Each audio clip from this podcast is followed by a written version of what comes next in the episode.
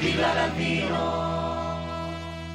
Ravino! segnali che sono partiti, i segnali positivi che sono uh, partiti uh, già nella trasferta di Bologna, sono continuati nella gara vittoriosa di Fuorigrotta, si sono concretizzati in questa uh, bellissima vittoria di Lecce. Insomma, quei segnali sono andati in un'unica direzione. Il Napoli è tornato, è tornato con la sua brillantezza fisica, è tornato con le sue idee di calcio, è tornato soprattutto con i suoi calciatori che fanno la differenza, Quiciak, Varaschelia e Victor Osimen. È bastato poco a Victor sei minuti per mettere il suo sigillo personale a questo, a questo match. Poi si può disquisire sul discorso eh, delle esultanze, eh, esulta, non esulta, saluta i compagni, non saluta i compagni. A me piace parlare di calcio giocato, di campo e devo dire che il calciatore Osimen è straordinariamente bravo e finché il calciatore Osimen eh, sarà un tesserato del Napoli e farà quello che sa fare meglio di chiunque altro, mettere il pallone alle spalle del portiere avversario,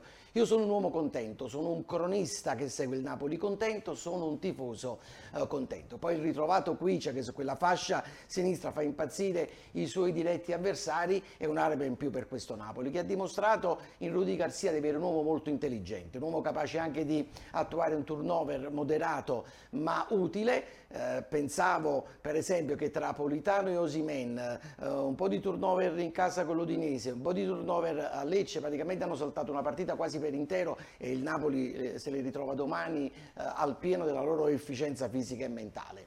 Garzia che in conferenza stampa ribadisce quello che è il suo ruolo, adesso possiamo da questo momento in poi iniziare a dire questo è il Napoli di Garzia e allora tutti uniti attorno a Garzia, attorno al Napoli per un grande sogno il grande sogno è uno solo, ripetersi e speriamo che sia così.